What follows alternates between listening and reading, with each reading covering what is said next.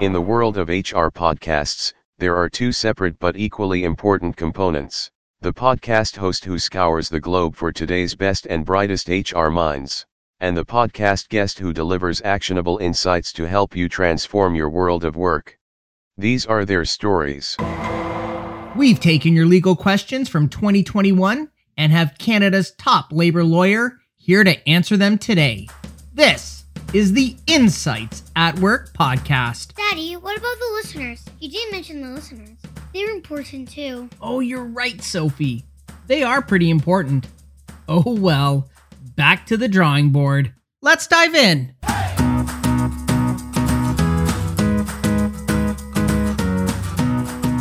Welcome to another episode of the Insights at Work podcast. I'm your host, Jeff Livingston. This is the podcast that looks at what's happening in the HR world, takes your questions, and studies the research to help HR experts move forward. It's prepared by HR experts for HR experts. Happy New Year! We're kicking off our 2022 podcast season with a returning guest. The last time she appeared, we spoke about romance in the workplace, and it was certainly a fiery episode. I'm sure she's going to bring just as much passion with her today. She's one of my favorite labor lawyers whose work you've probably read or someone you've seen in the media. So, given that we're recording this podcast at the very end of 2021, Lisa Stam, let me be the first person to wish you a happy new year. Aw, thanks, Jeff. That's a very kind intro. I'm very delighted to be here and chat about uh, workplace law shenanigans. And happy new year to you too. I'm pretty sure I'm not going to be the only one saying this, but it's kind of nice to see 2021 in the rearview mirror. We saw a lot of change take place and a lot of new standards accepted and adopted by employers. Probably more change took place in the workplace than either of us have experienced in the last 20 years. And that's dating me. So it means 2021 was probably pretty exciting for you. If you were to grade 2021, Lisa, what would you give it? Well, from an employment law nerd perspective, I'd have to give it at least a B plus because there was uh, uh, some really actually some really interesting legal developments and we forced we've been forced as you know workplace lawyers to really rethink some traditional legal concepts and assumptions which is my happy place You know what? I totally agree. Two years ago, who would have thought that we'd be having conversations like we're going to have today? It just, it was inconceivable. and i have to say every time i watch planet of the apes and there's that scene in the beginning when they when like the virus spreads all over the planet it the whole series seems so ridiculous and unreal and here we are two years later it's still happening Here we are. So we saw the widespread support uh, for remote work and the hybrid workplace in 2021. And with that, so many new issues that employers had to build into their policies and processes. Lisa, what were the big aha moments that you and your legal team are going to take away from 2021? You know, probably one of the biggest things that we're seeing come to play through different studies and and um, disputes that are arising in the workplace is that there really isn't one universally preferred way to work. And I, and we it really depends on where you are in your life, what what kind of economic bracket you're in, um, and then where where your role is in the organization. You know, we're seeing these studies come out from um, you know some of the big management consulting type companies that are showing this huge disconnect between the C-suite and the workers, where the C-suite is convinced that you know, like the the, the uh, C-suite, meaning like the chief, the CEO, and all the top top people on the on the chain, they all, not all, but studies keep showing how many of them think that it's so much better to be in person because that's a better way to mentor and manage, and it's happier. And uh, so many workers are saying we want at least flexibility, if not lots of remote work. Um, and I've, you know, I've been in different, um, you know, this fall, a few different business situations where the the people who are, I mean, I'm 50, so I can't say that the old people because I'm in that category now, but the people in the older category who had a, a long career of in person, they just have a hard time uh, many do, not all, but have a hard time seeing how do you mentor in an online world. And um, it's leading to all kinds of assumptions about how how we should manage our team and then when it's not done well it's the worker's fault from the manager's perspective but maybe the managers could have done a heck of a lot more to just go to where the employers uh, employees want to be you know what this fall we ran a survey and what was so interesting was it really confirms just what you said that there's this disconnect mm-hmm. between mm-hmm. what Gen Z and millennials want and their expectations, and then what Gen I guess I'm Gen X. Uh, you know, I'm I'm pretty much in the same same boat as you. I'm the old people now. and and and what we think you need to do to get ahead. So our last survey, it looked at proximity bias and it mm. it showed that the business owners and the business managers they said if you want to get promoted and you want to have a better connection you need to be in the workplace yeah see and and i I, I, this might be a little too um, theoretical, but there, there's a part of me that always thinks it's actually really arbitrary that we gather people together only by who their employer happens to be. It doesn't matter where you live. It doesn't matter um, what your demographic is or who you have shared interests or where you might be more productive.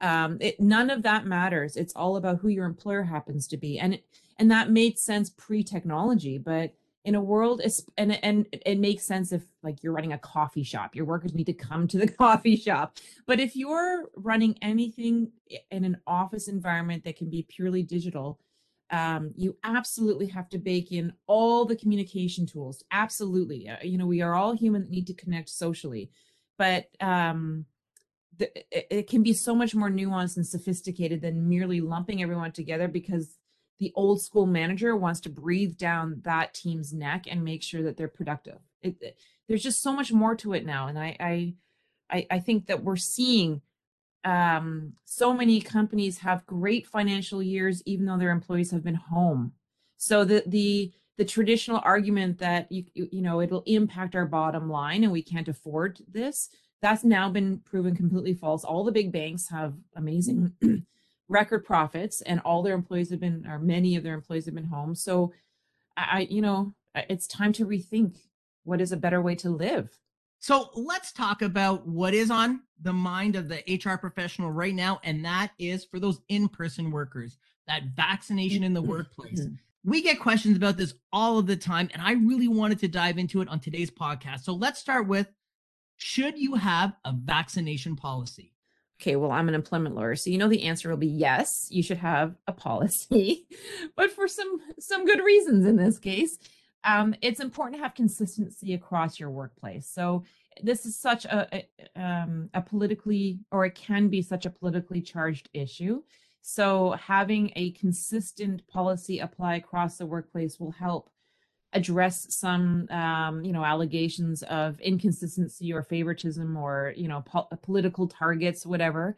Um, but it also, I think, is helpful to force decision makers, whether you're you know a, a running your own business or your big corporation, but it forces the decision makers to sit down and just think about what their policy is going to be and write it down. It like it can be one paragraph. This does not need to be complex, but what is the policy? So yes, yes, there should be. And then of course there's we'll talk about it in a bit, but um, there's a legal requirement also because employers have a proactive duty to under the, the various health and safety laws in Canada to keep your workers safe. So you can't legally ignore this issue at this point. Are you saying that the man that the policy should be mandatory or voluntary? Well, um, it depends. Also, I have to say as a lawyer, um, I, I so I think there should be a policy, and then in the policy, whether it's mandatory or uh, voluntary, will depend on a number of things. Um, it depends on what industry you're in. It depends on whether uh, this policy is for frontline workers. Are those frontline workers dealing with vulnerable um, uh, populations? Um, is this a, a, role that's was already remote anyways? Um, are there reasonable alternatives that can be considered given the nature of all these things?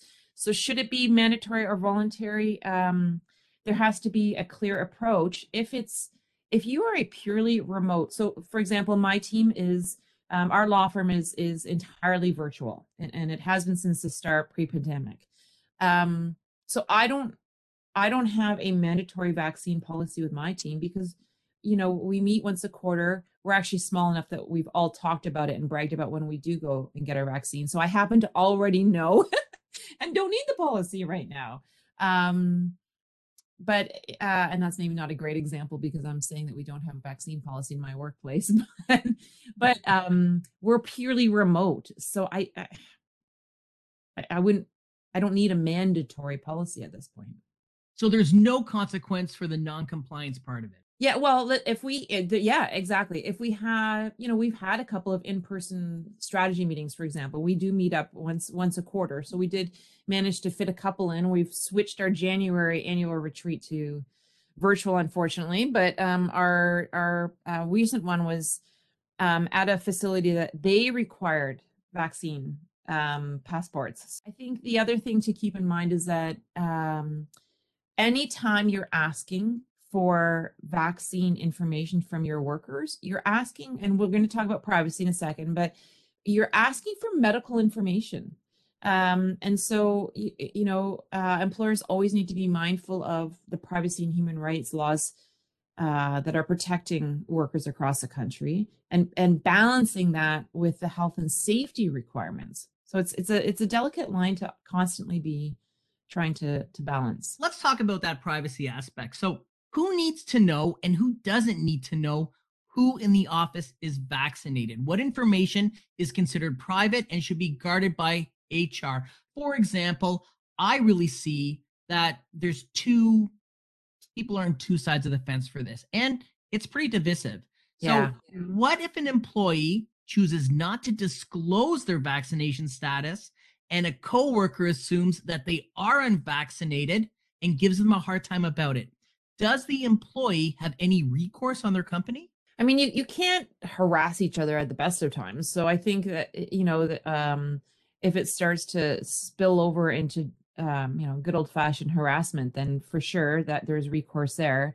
If, uh, but, you know, harassment, um, is in the eyes of the beholder. And so if the person who is unvaccinated, or uh, no, the person who's being you know eh, pointed out and centered because they're not disclosing um it, it you know how do they feel about it? It does actually come down to that. Are they feeling really ostracized and and harassed in the workplace?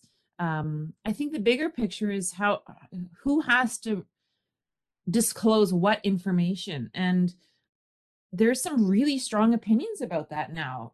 You know if if if it was any other piece of medical information, nobody would care. You know, like if I needed to go get my foot x-rayed, no one's going to care whether I tell you the results of that x-ray. And it's it's um it's so politically charged. So I think in all these cases it's always important for the employer or the the HR um people stuck having to mediate all these things try and figure out where the politics are first and try and get remove the politics and then think about the the different legal balances that have to be um, juggled. Yeah, there are. I'm like, there's definitely two very strong viewpoints in the yeah. office. And what is so interesting that I think is, I wonder if have the standards changed since 2019, since pre-pandemic, about what's considered a poisonous workplace.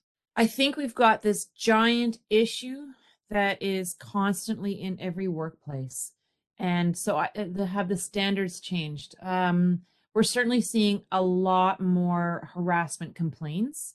Um, you know, our firm is certainly seeing um, a lot more respondents looking for help and um, and investigations being requested because everyone's so stressed out. So it's hard to really pull it apart.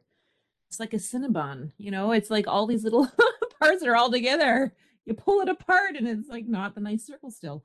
It's it's um everybody is stressed. They're being pulled in a thousand directions on the home front and in the workplace.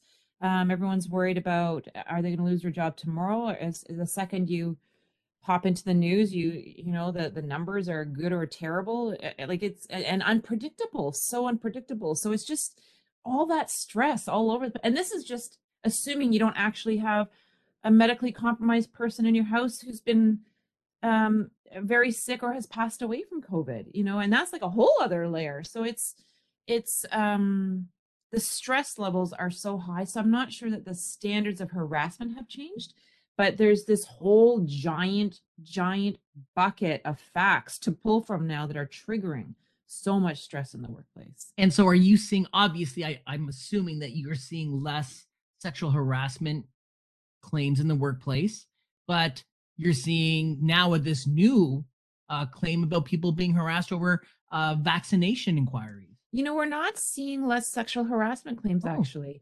I mean, uh, in between all of this, we were, you know, um, the uh, the after Me Too movement was, you know, at its height just before this, and that certainly hadn't finished working its way through this. We're not done fixing gender inequality in the workplace at Oh, all. absolutely not. Black. Lives Matter and all the protests last year. Like it's uh, every issue has come up, critically important issues that have just added all these layers of um, people seeking recourse and feeling more. And this is a good thing, feeling more comfortable to seek that recourse because thankfully, I mean, the upside of all this is that we are starting to see people taking things more seriously. But none of that will happen overnight. It takes, you know, months or years of all these micro aggressions that happen um, that that finally just become too much, and people just put their foot down. It's like that's enough. I, I now I didn't get this promotion, or now I, you know, something else just happened um, that started years ago. Um, a- and, and but in in the, the the giant backdrop is everything around the pandemic that just everyone's already elevated stress levels in the first place. It amplifies. It everything. amplifies. That's a great way to put it. Yeah. Let's talk about accommodations. What type of accommodations need to be made for the employee? Because I know a lot of our listeners are interested in that. Yeah. So this uh, ought to be fairly familiar territory. And so um, for anyone who's had to accommodate a disability. So if you've got a worker who has requested accommodation because of a sore lower back and they can't lift stuff, the analysis that you do with all of that, right? You, you, um, is this, uh, uh, is the accommodation based on a ground that's protected in the applicable human rights code? right so if it's um is is it a disability is it um something related to religion or creed um i mean these are the the common categories for covid uh, or vaccine vaccine type um, accommodations. Um so it has to first uh, the the requested accommodation has to fit into some sort of protected ground. And so that's threshold number one. Threshold number two is um the the requirement to accommodate is up to undue hardship right? And so um what is that undue hardship will depend on the size of the uh, employer the nature of the industry you know an accommodation in a small daycare is going to look very different than a very large corporation of remote workers it's it's it's going to look very different so um those two thresholds are kind of looking the same Okay, now, and can we? I know a lot of people, they probably know the answer to this. I hope they know the answer to this, but let's just get it out there. Let's talk about testing. Can we require employees to take the COVID 19 test? Well, um, if an employee is refusing, or no, I shouldn't put it that way. If if an employee's chosen not to take a vaccine, I'm trying to be very neutral here. The va- vac- They've chosen not to take the vaccine, um, and you are a workplace like a daycare, where you know, or the schools or or nurses, where you're very front line, and the and the people you're serving are either vulnerable or you're breathing in their face every day, then um uh then yes, you can require your employees to do something that is an alternative. So this is part of the accommodation piece. So um uh if they pass the the, the thresholds, right? That they're asking for accommodation of a protected ground um and there is now you know you can't do the initial accommodation um which is you know hey we we don't want to have to do the vaccine you know that that's an accommodation that that usually is unreasonable in many workplaces especially any in-person workplaces so what is what is the the, the different thing we're going to do in this situation to allow this person to continue to perform their job and accommodate this request. So if they've requested it because they have a medical exemption, for example, we now are simply accommodating a disability. So that is no different than the person with a sore back. Um, if it and and so then are there other things that we can do to accommodate these requirements that that are being um, asked of them to come into the workplace? So the testing, um, you know, it, it it is a way to get around. It's not as intrusive as you know for, dragging someone to a vaccine center and poking something in their arm, right? We're not sure. forcing them to get the GPS uh, vaccine. yes. Uh, you know, little robots that are going to go into their their neck and track their plate. Uh, you know, we're not forcing them to take medicine. We're asking them to do a test that is unintrusive. It's not even taking blood, right? And so, you know, under under um, a, a general accommodation law, it would not be unreasonable to ask someone to take a test because you're balancing that with the proactive duty to keep the rest of your workers safe. Now, what about non employees? With people returning to the workplace, or let's say up until the last few weeks, the plans were for people to return to the workplace. Um, many of us that we have already. Can we require visitors or vendors who are coming into the office on site? Can we require them to be vaccinated? And can we ask for proof of their vaccination? See, I think this is one of the most difficult questions right now because um, if if it's a private company, you know, let let's let's um, say it's you know I don't know a landscaping company and they own the building and and people are coming into their building to deliver whatever you deliver to a landscaping company seeds and um and you're the seed truck and you deliver that you know that that owner, it's their private property. So they can kind of do whatever they want. If you're a school or a hospital or, you know, um, or even retail where you are inviting public, part of the, the whole arrangement is that you're inviting public into your store in the mall, for example. You know, it's always going to be um, a little more complicated.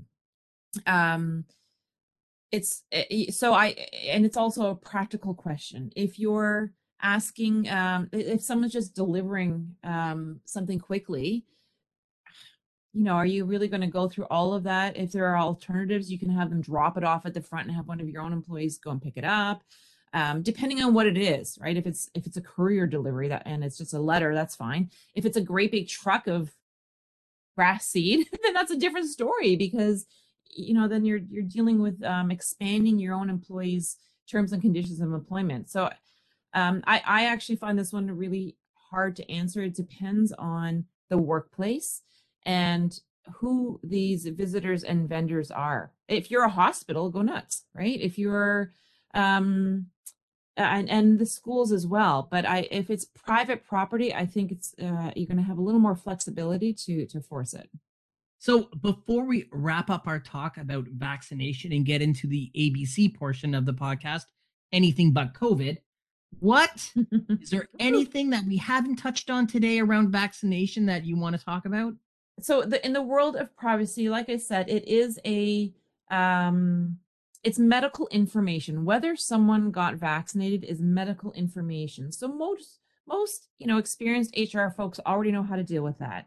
It's private. Um, if you can hive off any information about that separate from the all the other generics um, um, aspects of the file, medical information, same with financial information, but it's, but in this case, medical information should be always treated a bit differently um, and, and hived off and, and only ask for that information that is necessary to serve the purpose for which you're asking. That's what the, the principles in, in PIPEDA um, talk about. So, um, you know what what is the most narrow amount of information that you need to ask in this case to serve the purpose so be super clear about what the purpose is why are you asking for this if it's to stir the pot in your workplace obviously don't ask for it if it's because you're you know you, you have two employees working side by side in a tiny office and you're worried about your proactive legal obligations under osha you probably have more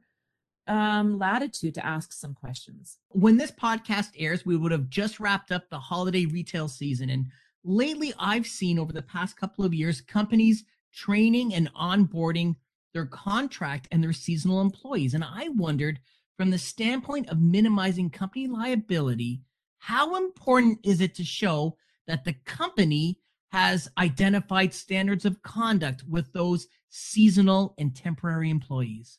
In the world of digital communications, you know, even even 10 years ago, there, you know, we talk to clients, it, it would get raised, well, we're not sure if that person has a phone.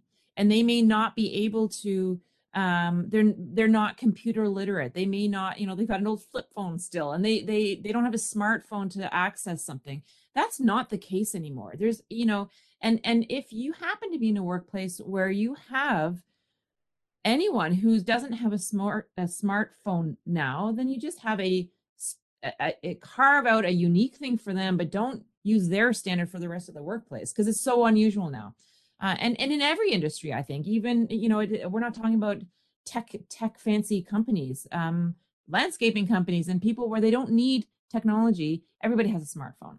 So if, if you're trying to get um, for the employer to do their due diligence to make sure your team has is aware and has read and is uh, um, acknowledges the the policies that are in place it is so easy to do that now with a simple email. You attach a thing, you have them, eh, you know, if, if you don't have the ability to do some fancy form where they do some e-signature, have them respond to the email and just type in, I confirm I read this, you know, the attachment to this email. It, it you know, it, it doesn't need to be fancy. It just needs to be clear that the person has had access to and has read the thing, the policy that you're trying to put in front of them. We were talking about Black Lives Matter earlier. I know, um, you know how important DEI is now. We we've done several of our podcasts on it.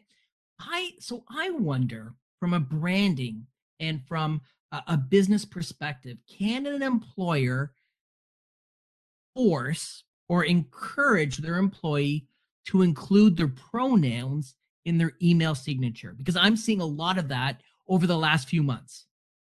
Hmm. Oh, that's a great question. I so I don't actually know what the legal answer is because I doubt there I mean there is some case law now where the employer we, we wrote about in our blog not that long ago about an employer who um was just being pretty unpleasant about it to one of their employees who was who was stating a preference around pronouns. So there is now case law about that. Um, but as the you know as the manager to force your employees to put it in their email signature, for example, um, I feel like that would really backfire. So I, I don't I, I I suppose legally you maybe could, but boy, that undermines the whole point of it.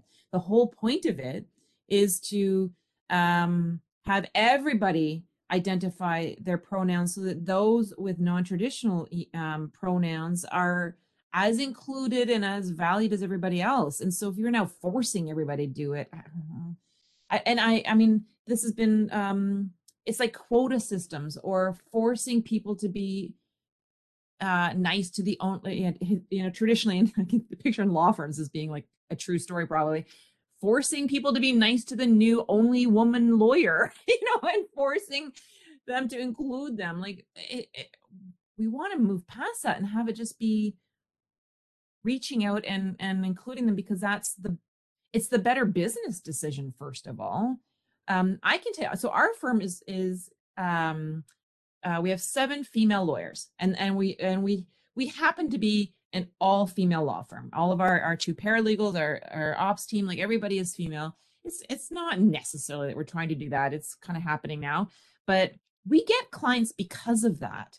Right. So for, I'm just sharing that because um, for any employer who wonders if they're going to um, turn away clients, the world has moved on from that. I think, or customers, I think the world, eh, people want to um, inclusive. have more inclusivity generally. So I, I, I don't know. I don't. I, I, I would be very hesitant to force the issue of pronouns.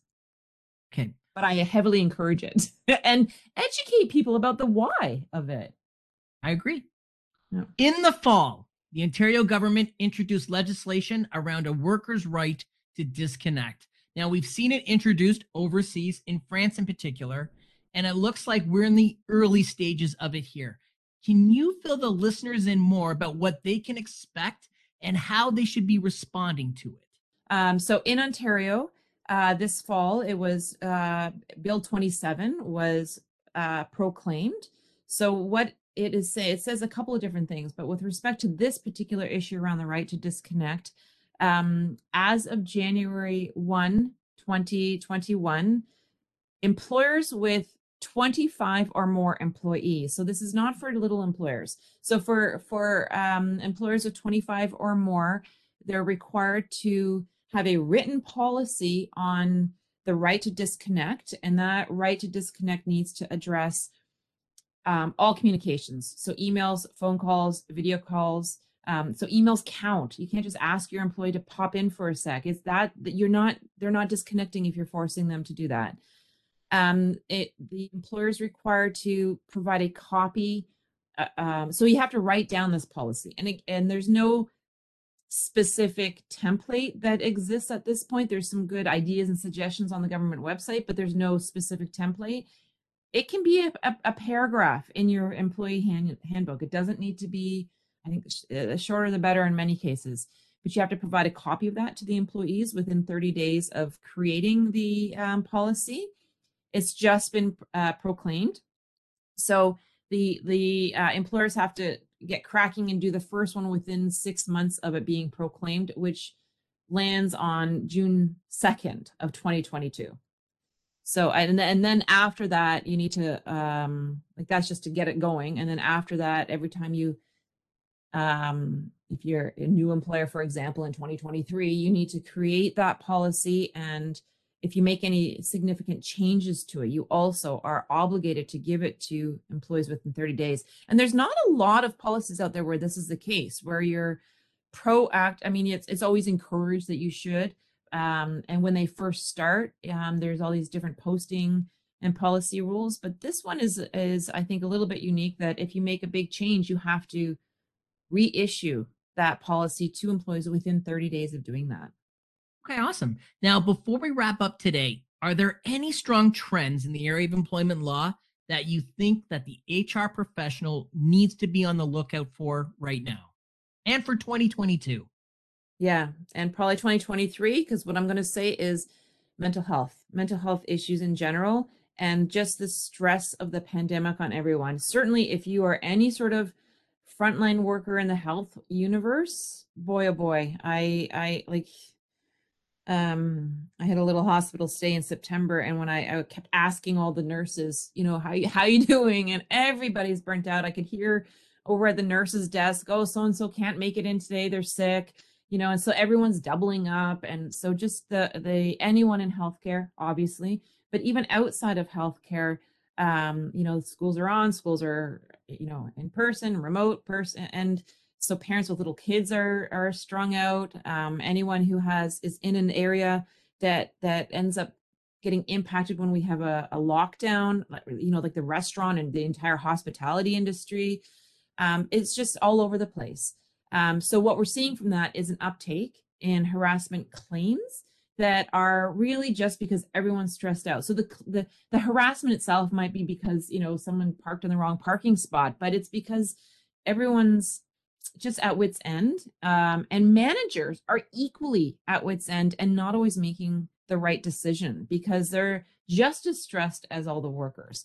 Um, so we're seeing this uptake in workplace investigations and then an uptake in the scrutiny about the investigations from a legal point of view. So i do think um, if there's one skill set that eh, employers can really work on in 2021 how to do workplace investigations. Sometimes you need to pull in an external, super expensive law firm type of investigation, but a good chunk of the time you don't, especially if you're a big enough workplace that you have a, a, a person who can conduct a neutral investigation. Um, and so the skill sets around that is is important to, to just uh, really amp up all the all the, the basic legal principles. And we talked about that on our Romance in the Workplace podcast episode. That's right. That's right. Yes. which was a Lisa- much more light and fluff. No, it was not fluffy. It was definitely not fluffy. But um, talking about all the juicy facts around romance in the workplaces is better than vaccines, isn't it? I love having you on the podcast. You make everything sound great. Like, oh, I had a little hospital stay. You made it sound so relaxing. Hey, as a lawyer, it's like I got to not work for a couple of weeks. It was amazing. Is there anything impactful that you wanted to share that we haven't talked about today? Um, you know, so our firm represents both employers and employees, and I, I just, and this is not new to to 2021 or 2022, but the number of times when we're representing the employee or the executive, they just need to be heard, you know, and the number of times where everything gets distilled down to broken telephone. That is so much of employment law. And so, uh, and right now, especially because a lot of workplaces are learning new ways to um, communicate with each other because of the remote um, environment. So, um, really being deliberate and thinking about what is a comfortable place for your employees to communicate and try and include that. It doesn't mean that employers need to you know um, bow out bow over and only do what um, their employees want that you know you're running a company but include uh, you know listen and include those modes of communication so you know um, some and i don't think this is necessarily age or generation but some people do prefer a quick text or a phone call or a video call. Those are all three different types of ways of communicating or an email right? Um, and and really figuring out what is a a, an effective way um, to listen right now in our new new and new workplace. Um, and and the newness isn't going away. It's going to keep evolving i think for a while yet um, everyone kind of thought we'd go back after labor day and now you know it's it's um, there's going to be a lot of pausing on return to work all the ink spilt on hybrid workplaces I, I- we can all kind of go back to remote probably for a bit while we get through the omicron wave How can people get a hold of you, Lisa?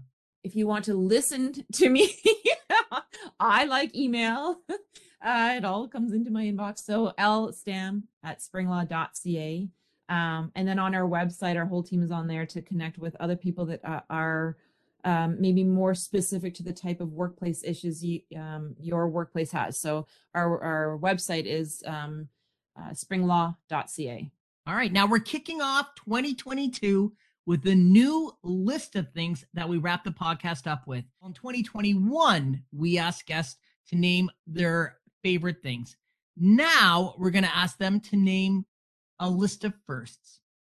So we never forget our first. So are you ready, Lisa? I am. I am nervous, but yes, I am. it's not gonna be too personal, is it? no, it's not too personal. My personal. first kiss was um. Oh, I remember my first kiss. we all do. Everybody does. The first car you owned. What was it, Lisa? it was a brown Chevy Celebrity with a bucket seat in the front, which was awesome because I was uh, pretty young. I was in my early twenties, so you know, um, it's nice to sit in the middle with your boyfriend, and it was an older car. Yes. What was the first job you had? I come from good working class roots, so a whole bunch of them by grade nine. So I I've always babysat, but in grade nine, um, the summer of grade nine, I remember I had uh, a couple of jobs, so a little bit of babysitting. But I grew up north of Toronto, and so I worked in the um, on a farm in the fields of the Holland Marsh for three summers. Actually, I started before grade nine, um, weeding up and down all those rows for eight, nine, ten hours a day, and I was an umpire as well, a baseball umpire. Wow, awesome. What was the first concert that you attended? See, that's also a first nobody forgets, is it? It was the Spoons at Wonderland Kingswood Theater. Back when it first opened, I, it, it opened at the perfect age of my life where you could go for like 20 bucks for the day and be able to see whatever concert was there that night. The good old days, the Spoons. Lisa, I'm so glad that I asked you that question because that was the first concert I attended. The No. Spoons opening for Men Without Hats. We were at the same concert in 1980 something. What, 84, 85, whatever that might have been. The same first concert. That was my first concert too. No way. That is crazy. It's funny how I don't remember the men with hats piece, which is totally ridiculous. You know, They were the headliner, men. I know. the I remember the headliner. I remember. Man, I remember. Wow. show. What a weird small world. Although, you know what? In the 80s, we all listened to the same thing, right? We didn't have streaming music yet. And so there was only a few places that a, you know, 15 year old to go go to a concert because it wasn't in a bar. Yep. Oh my God, what a small world. That's crazy. All right, last question of firsts. The first piece of advice you'd give to a young professional just starting out.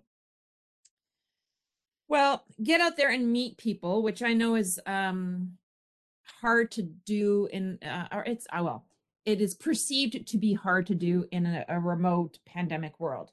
But I disagree. I have been very deliberate about building an online profile um, for over a decade, so pre-pandemic, um, and it's it can be a quicker, easier, less intrusive way if you're going to reach out to some people in your industry um, or get involved in um, you know whatever is the association uh, you know the hrpa or if you're a lawyer in the you know the ontario bar association type things and help organize um, um, events.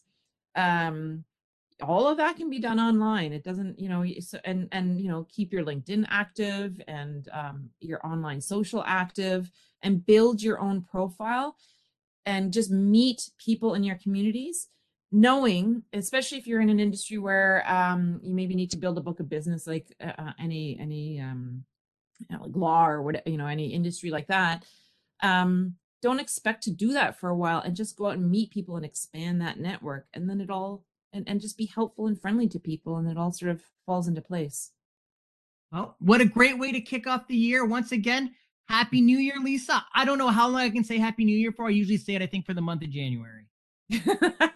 I think we can say it for at least that. We're not going to all see each other in person, so we'll forget that we, you know, said it the last time. It's all good. Thanks Happy for New Year coming to on the you too, Jeff. Thank you. Thanks for coming on the podcast again, Lisa. My pleasure. My pleasure. And with that, it looks like we've run out of racetrack. Thanks so much for listening to the episode. If you've enjoyed it, please share it with your friends and colleagues so they can benefit from it as well. If you find the Insights at Work podcast worthy, please go on to iTunes and give us a cool rating with a nice review. We certainly appreciate it. And if there's something that you would like me to discuss around this big world of HR and all things business, give me a shout. You know how to reach me on social media or through LinkedIn. In the meantime, stay healthy and be kind. We'll see you soon on the next episode of the Insights at Work podcast.